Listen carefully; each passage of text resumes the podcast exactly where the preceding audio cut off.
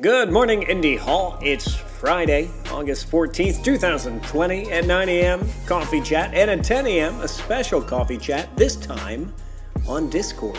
I know what you're thinking. You're thinking, ooh, that's different. And it is. And at 5 p.m., let's make a toast to the work behind us and the work yet to come. It's a happy hour. Here's something useful. You want to get a transcript of your next Zoom call? Join Zoom, open a new Google Doc, go to Tools, and click Voice Typing. Voila!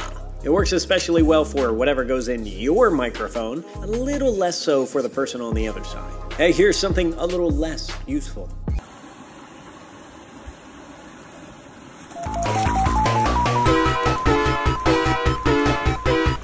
Take care of yourselves, take care of each other, and have a great weekend, my friends. I'll see you online.